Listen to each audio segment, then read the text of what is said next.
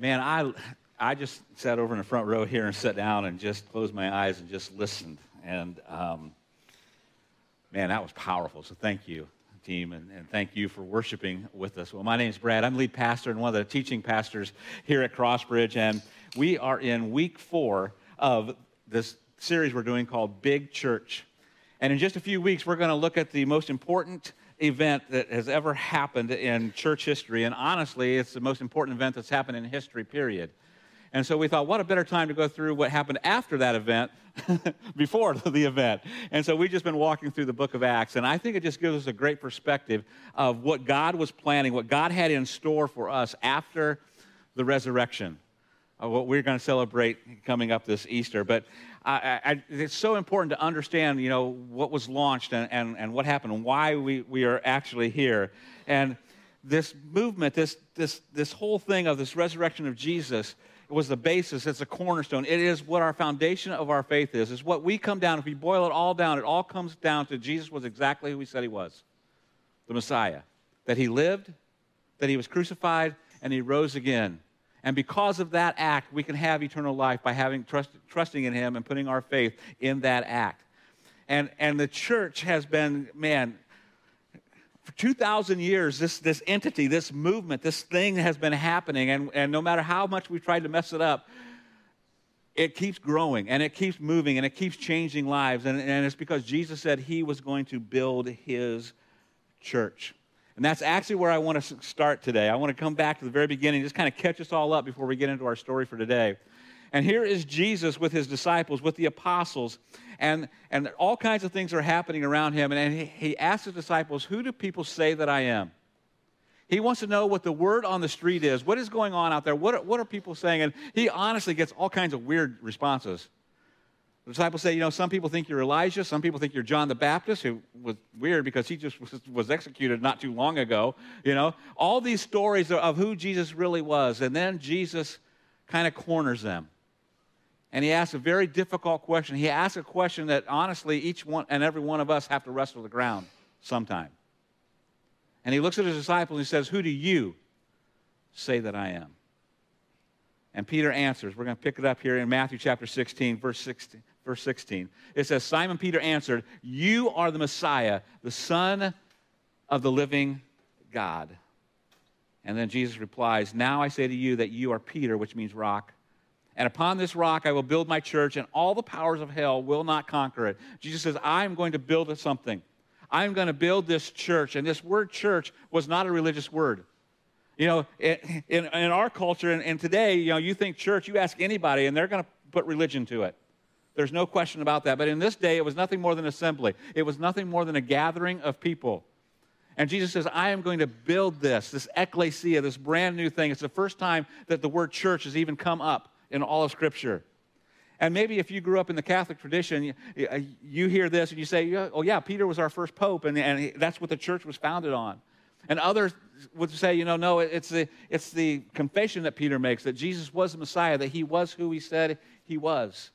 And then later in Scripture, we actually hear that, that Jesus was the cornerstone, that He is the foundation, that He is the one who is the, the start of this whole thing that we know as church, this movement that's changing lives to this day. And Jesus says, I'm going to build it, and nothing's going to stop it. No matter how much we try to mess it up, no matter how much we screw it up, Jesus is going to build his church. And it's this tiny word, this ecclesia, which is a fascinating word search if you want to go in and, and actually start researching some of that. And, and uh, it, it's just amazing how we kind of con- convoluted that, that whole word. But this thing is about a movement. It's not about a building. It's not about a time that we meet. It's about the basis of our foundation. It's the cornerstone of, of what it is, is that this Jesus was the Messiah. That he did live, that he was crucified, and he did rise, rise, again from the tomb to set us all free. That's what it is all about. It's the foundation. It's the gospel that we know, the good news. And we talked about how at the crucifixion, you know, this movement, it looked like it was done, that the disciples had scattered. They denied Jesus. They thought, this is over. We did not see this whole thing going this way. And, and so they went into hiding. And shortly after that, they see the resurrected Jesus, and it is game on. It changes them totally. Everything is different for them. and they go to the very same people. You know, the Holy Spirit has poured out on them, and, they, and, and the church is starting to grow. Thousands of people are starting to follow them, and, and the Sadducees who, and the Pharisees who had Jesus actually killed, crucified, they stand in front of and they say, You are the ones who did it. Man, this Jesus is risen. He is the Messiah. Knowing that their lives are at risk, but they had so much boldness, which what Jordan talked about the first couple of weeks. They had this boldness in them because they saw the resurrected Jesus. And then Paul, as we talked about last week, came on the scene. He started persecuting the church. He wanted to stop this whole the way, this Jesus movement, if he possibly could. And then he ends up meeting this Jesus, and his life is transformed. And he goes out starting all these churches. He's one of the biggest advocates. And he goes out to the Gentiles, which to us doesn't mean too much. But man, these, these first century readers, if they would have seen this and they would have, you would have talked about that, that, that God is going to the Gentiles, they would have been aghast. They would say, What are you talking about? But there's this natural progression that is starting to happen that God is starting to do. Because, see, Israel was a set apart nation. They were, they were special in God's eyes. He, he, he set them apart to, to, to, to set this whole thing up. They thought they were special. They thought they were better than they were the chosen ones. And so they actually started looking down at other people. They actually believed that because of their birthright, because of Abraham, that, that they had this special anointing, that they, they, had, they were going to be all right with God just because they were born a Jew. And that's the basis, that's the underlying thing that we're looking at. And, and, that is so important today as we look at some scripture later on. I want you to remember that. Is that these Jewish people thought just because of their birthright of Abraham, they were going to be okay with God, that they were going to be, be, be all right, okay? And so that's, that's, that's the background of everything that's happening today. So there's these Jews who were actually just, you know, any descendant of the first 12 tribes of Israel. They were set apart, they were chosen. And then the Gentiles were everybody else including us. Unless you happen to be from one of the 12 tribes of Israel, then you're a Jew also. But, but here we are, you know, we are Gentiles. And because of, of, of that, that progression, that God said, no, we're going to include everybody in this story. We're going to include everybody in the gospel. And so Gentiles just mean, sim- simply means non Jewish. And the Gentiles were different from the Jews. They had a totally different lifestyle. They, they ate differently, they, they dressed differently, they worshiped differently everything they did, they, they ate different, different foods and what they, their architecture was different. They couldn't be any more different than the Jews. And, and, the Jews, again, at this time thought, you know, we are God's chosen people. And these, and these Gentiles, they, they worship differently. They worship the fertility gods. There was all kinds of sexual, sexual immorality going on. They, they loved politics. It was big for them, and philosophy, all these things they, they kept talking about. They followed Greek and Roman mythology, all these other gods. And so they were just so much different than what, than, than what the Jews were. The Jews actually classified them as unclean. They could not be around them. They couldn't associate with them. They wanted to separate themselves from them. They actually called them dogs. And it wasn't your cute little, you know, labradoodles or whatever designer dog you may have. You know, it was, it was these trash eating in the back alley kind of dogs. They, it was a very derogatory term. They called them the uncircumcised, which means you are not part of us. You are not one of the chosen ones. You are different than what we are. And that's the backdrop of our story today. There was all kinds of prejudice in this culture. There was all kinds of sexism in this culture. There was classism in this culture. There was racism in this culture. And here was this brand new movement, the church, these followers of Jesus trying to navigate everything in this, in this scenario, in this culture they were. And I would say, say that we are still navigating that very same thing today. So we're going to jump into the story. We're 10 to 12 years after the resurrection of Jesus. And Peter is in Joppa. It's by the Mediterranean Sea. It's a beautiful place. And, and he goes up to the rooftop, which is very normal in that day. He goes up to the rooftop to pray. And, and there's sea breezes coming in. It's probably just a, a very relaxing time. And, he, and Peter goes into a trance. And we pick up Acts chapter 10 verse 11, it says this He, Peter, saw the sky open, and something like a large sheet was let down by its four corners. In the sheet were all sorts of animals, reptiles, and birds. And Peter would have looked at this and said, This, is, you know, I am not allowed to touch any of these things. I am not allowed to kill any of these things. I'm not allowed to hunt any of these things. And God forbid, I'm not allowed to eat any of these things that I am looking at. And verse 13, then a voice said to him, Get up, Peter, kill and eat them. And Peter is at a crossroads. This is not how he was raised. This is not how he was brought up.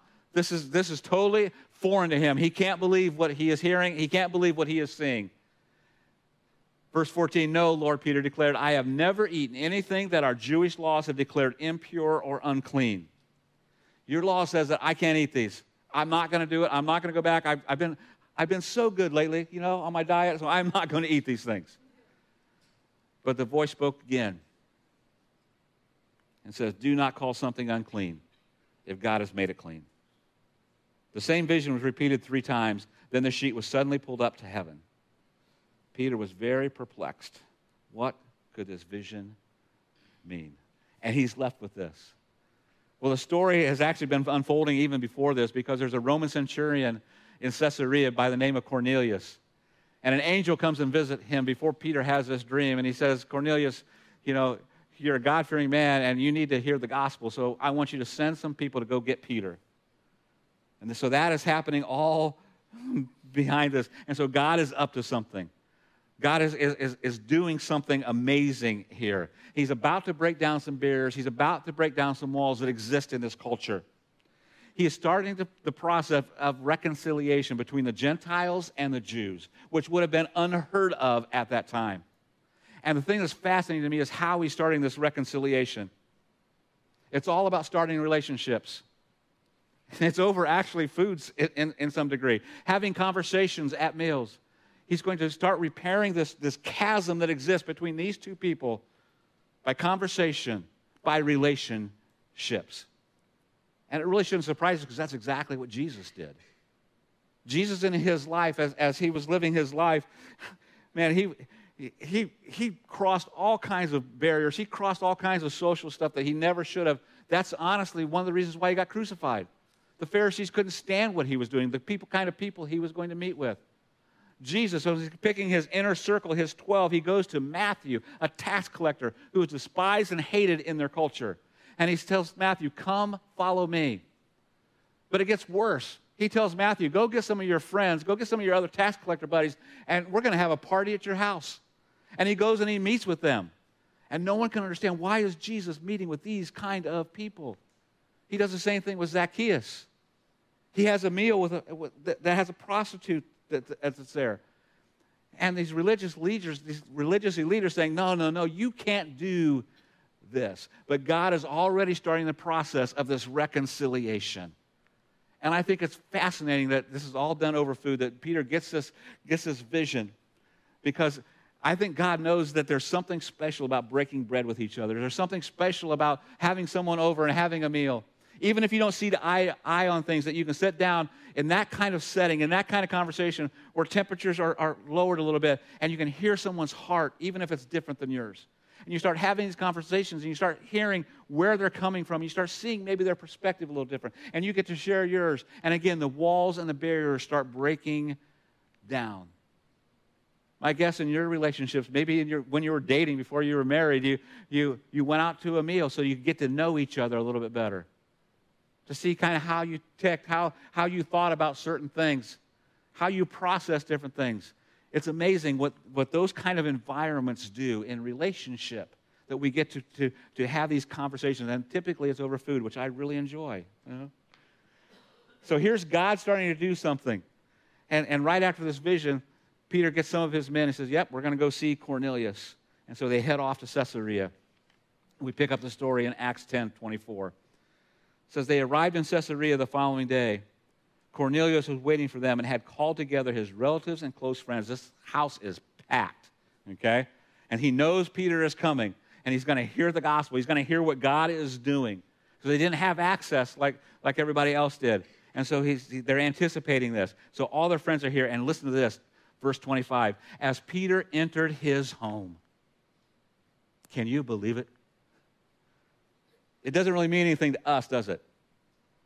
First century Jews reading this would have said, No way. There is not possible. Not Peter. I mean, the Peter that walked with Jesus, who walked on water, he is not going to enter the home of a Gentile. It's just not going to happen. It's shocking. They're aghast. They're appalled at what is about to happen. Verse 28 says this Peter told them, You know it's against our laws for a Jewish man to enter a Gentile home like this or to even associate with you. But God has shown me that I should no longer think of anyone as impure or unclean. Basically, what he's saying is, yesterday I thought you were impure and unclean, and I could not come into your house, and I can't associate with you. Good riddance. But today, it's all changed, okay? It's not a great way to, to, to greet somebody. So I came without objection as soon as I went, as soon as I was sent for. Now tell me why you sent me. I would have been ceremonially defiled. I would have been unclean any other time, but God has shown me this. And so here I am. What is it you want to know? So he starts this process of telling him about the foundation of the gospel, of the things that we've been talking about for the last several weeks. And Cornelius had, tells Peter that you know, this angel came and said, I was supposed to send, send you so you can tell me all of this. Verse 34. Then Peter replied, I see very clearly that God shows no favoritism. In every nation, he accepts those who fear him and do what is right. This is the message of good news for the people of Israel that there is peace with God through Jesus Christ, who is Lord of all. Then down to verse 39 and we apostles are witnesses of all he did throughout Judea and in Jerusalem. They put him to death by hanging him on a cross, but God raised him to life on the third day. Then God allowed him to appear, not to the general public, but to us whom God had chosen in advance to be his witnesses. We were those who ate and drank with him. Isn't that interesting? They sat down still with, in relationship, in conversation. We were those who ate and drank with him after he rose from the dead. And he ordered us to preach everywhere and to testify, tell the story that Jesus is the one appointed by God to be the judge of all, the living and the dead. He is the one all the prophets testified about, saying that everyone who believes in him will have their sins forgiven through his name. They're talking about the foundation that this Jesus was the Messiah, that he actually lived, that we saw him crucified, we saw him put in a tomb, and he was dead. But after on the third day that he arose and he appeared to us. And by believing in him, we can have eternal life. That's the gospel. That is the foundation of everything we know. And for the Jews at this time, it wasn't about, it, it was so mind boggling that it wasn't about the law anymore. They didn't have to necessarily jump through hoops. And I had to ask myself, what if we always started there? That if the actual foundation of what we believe, of, of how we live our lives, of how we treat other people, is the foundation of this Jesus, of what he came to do, and see, I think we've tried even in the church and, and, and, and we've let all this other stuff kind of creep in that, that becomes important. And, you know, whether it be communion or baptism or how we do certain things, and, and it gets in the ways, and, and those have become sometimes more important. Not that those things aren't important, and we can't have talk about those, and we need to have discussions of why we do this and understand all these things.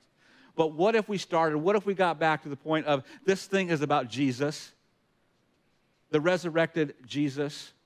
that he came to take all of the things we've ever done wrong, everything we ever will do wrong, and paid the penalty for them. This resurrected Jesus is the foundation of our faith. What would happen if we as a church, universal church, got back to the most important thing there was? Jesus. And those in the house, Cornelius and all his family, they're so excited and they accept and they trust in, in Jesus. Uh, listen to what happens. Acts chapter 11, verse 1. Soon the news reached the apostles and other believers in Judea that the Gentiles had received the word of God. But when Peter arrived back in Jerusalem, the Jewish believers criticized him. You entered the home of a Gentile and even ate with them, they said. This bias is so hard to overcome. Understand, this is 10 to 12 years after the resurrection of Jesus, and there's still all this classism, there's still all this racism, there's still all this stuff going on in this culture that even the believers are struggling with them. And Peter tells this story. Verse 15 As I began to speak, Peter continued, the Holy Spirit fell on them, just as he fell on us at the beginning. Then I thought of the Lord's words when he said, John baptized with water, but you will be baptized with the Holy Spirit. And since God gave these Gentiles the same gift he gave us, the Holy Spirit, when we believed in the Lord Jesus Christ, who was I to stand in God's way?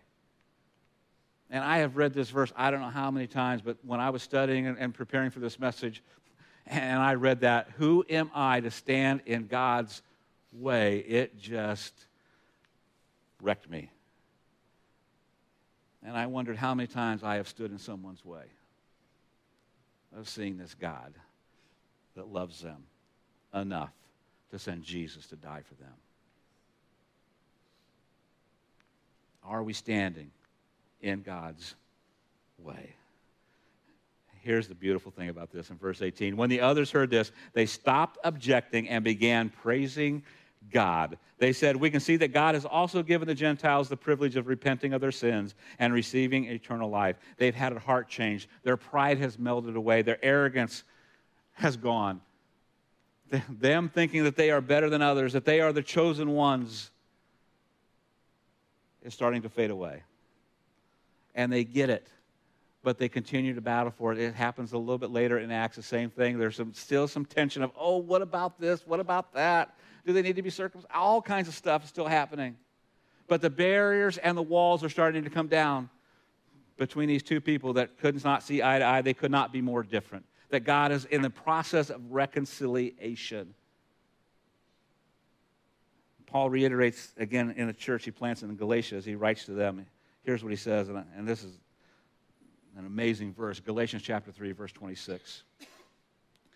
He says, For you are all children of God through faith in Christ Jesus.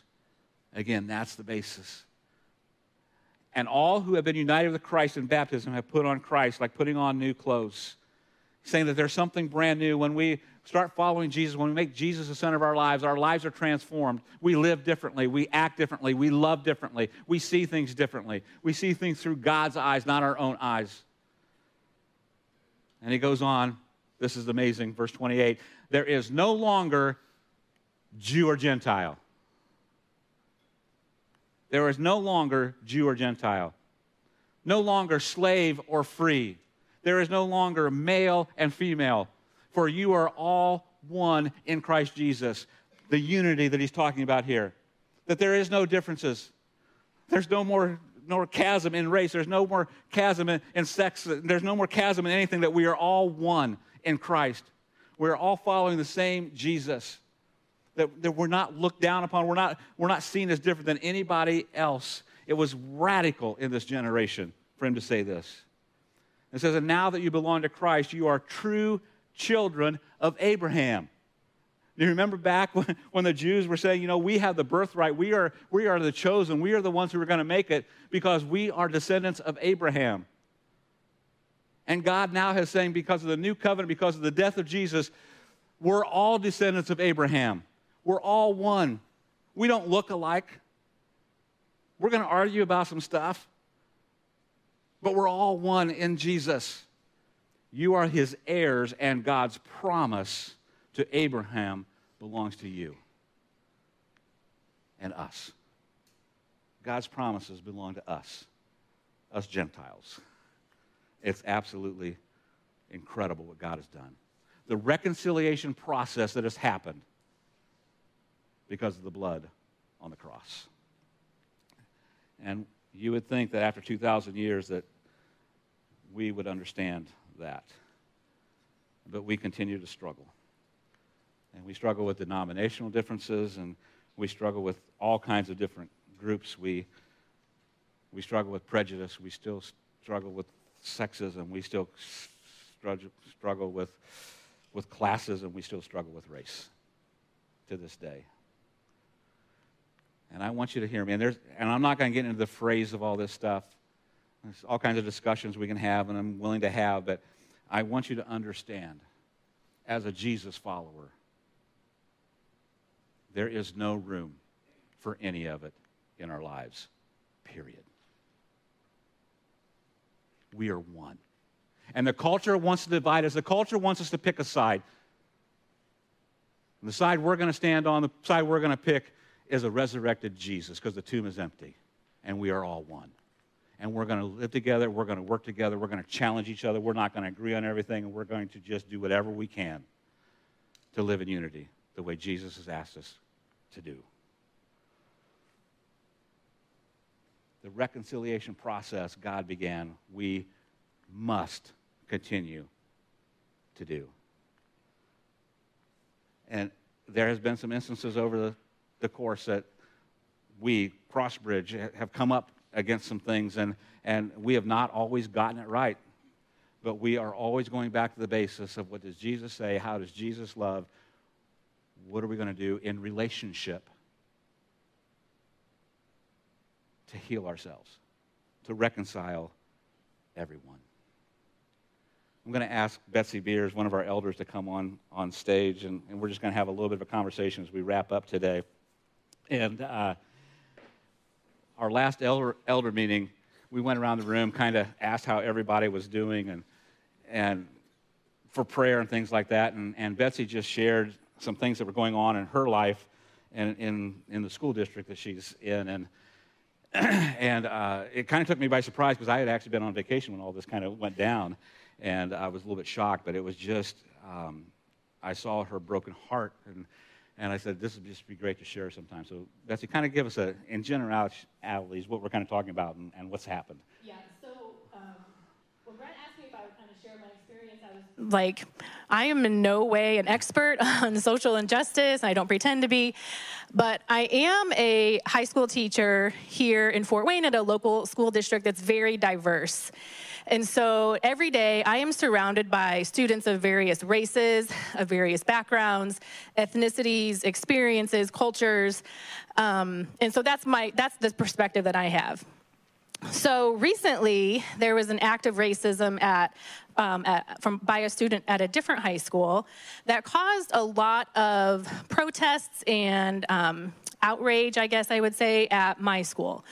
And so what happened was the students at my school were very upset because they saw this act of racism as just another um, act of racism against a person of color, and this person was just going to get away with it.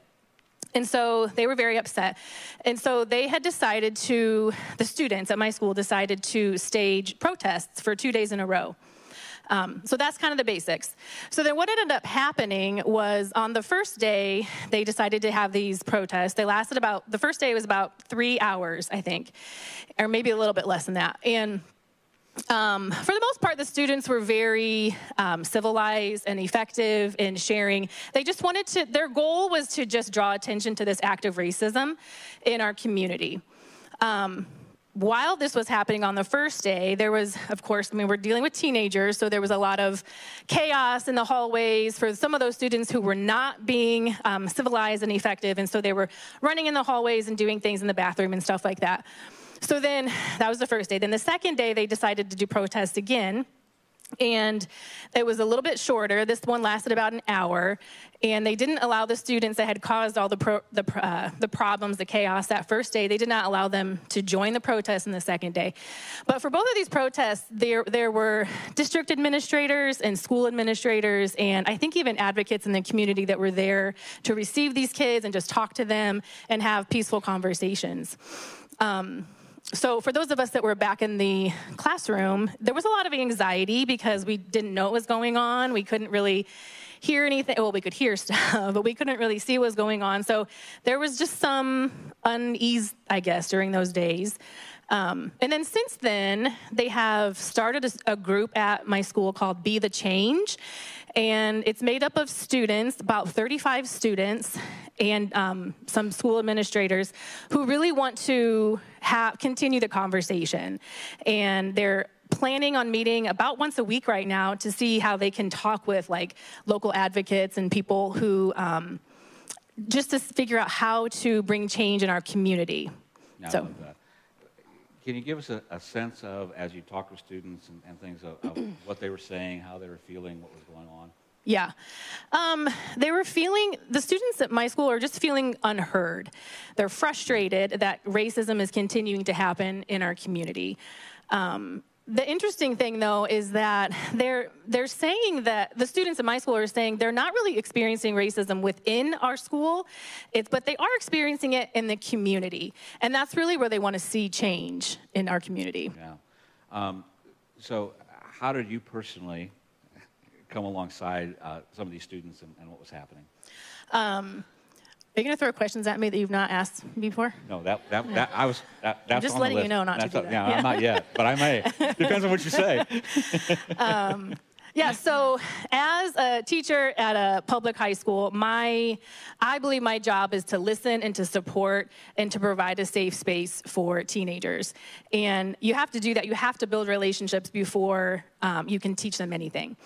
So if I try to go in to my school with this white woman savior attitude that I'm going to save everyone because I'm a white woman, that I'm not going to reach anyone. No one's going to listen, and I can't. Um, I can't even really share my beliefs or opinions. I can, but if I can create the space for them to listen, or if I can be listen and create a space for them to talk and to share, and I can provide support, then that's where um, that's where they're going to find change. I think. Yeah, and yeah, this is a question that's not on here.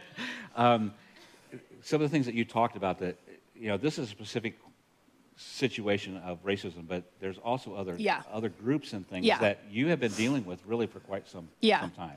Yeah, and I think I mean there is racism against people of color, people of color, but there's also um, just racism against all people groups, different people who identify with different genders, um, different backgrounds.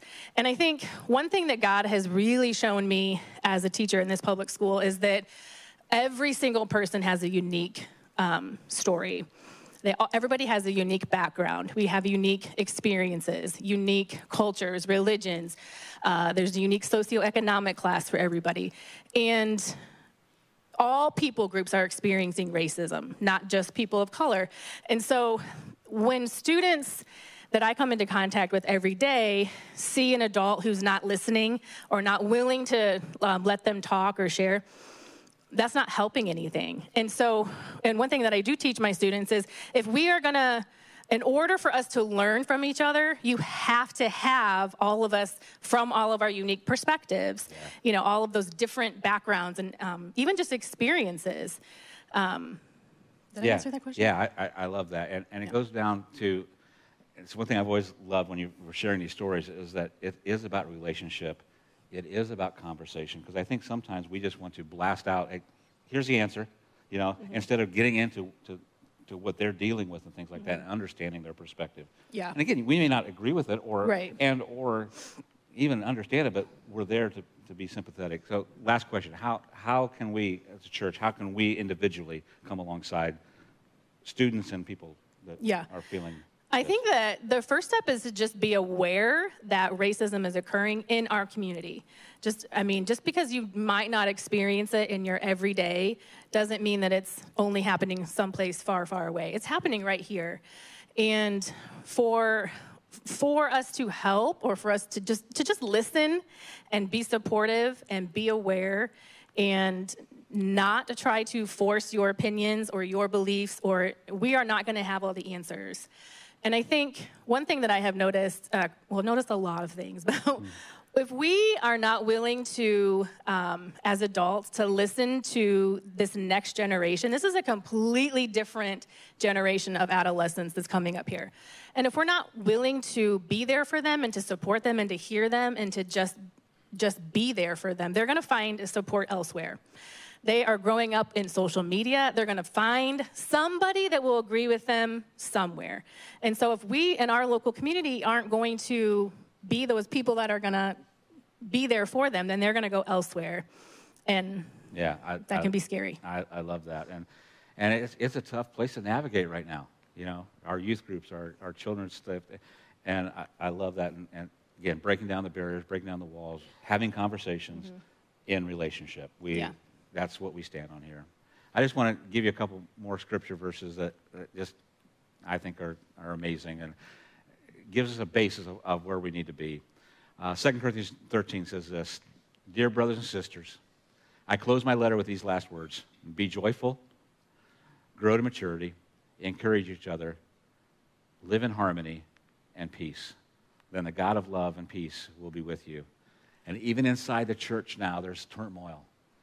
And, and, there, and there's stuff happening inside the church that, that we're grading on each other. And, and the, the important things have gone to the bottom, and, and, and all these other things have surfaced to the top, and, and it's dividing us. And culture wants us to be divided.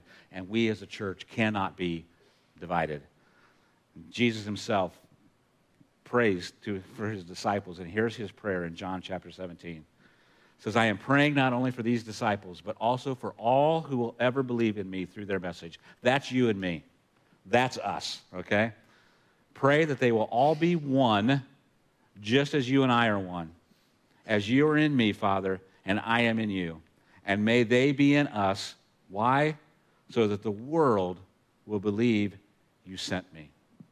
People are watching us, the followers of Jesus us as a church to see how we're going to step in, how we're going to handle, how we're going to love in these trying, difficult culture wars that we are in today. And it all starts with the foundation of this Jesus who lived, who was crucified, and who rose again, and who loves you more than you can imagine. If we start there in our conversations, you're going to be amazed what God is going to do. Let me pray for all of us. Father God, I thank you for Betsy and what she does and all the other teachers and administrators and principals and other people that, that we have here. God, I pray that you give them courage. I pray that you give them boldness. I pray that you would help them to know how to navigate um, this culture that we find ourselves in. But Father, I pray for each and every one of us and, and us as a church that, God, that the, we will just see people the way you see them that you would help us break down the barriers and, and the walls that exist between us and, and our differences. God, I just pray that, that we will continue the work of reconciliation, just like you started clear back with Peter and the Gentiles. That is us. We need to be known as a people who love well, who listen well, and who reconcile well. Just make us that, God, for your glory. It's in the amazing name of Jesus that we pray.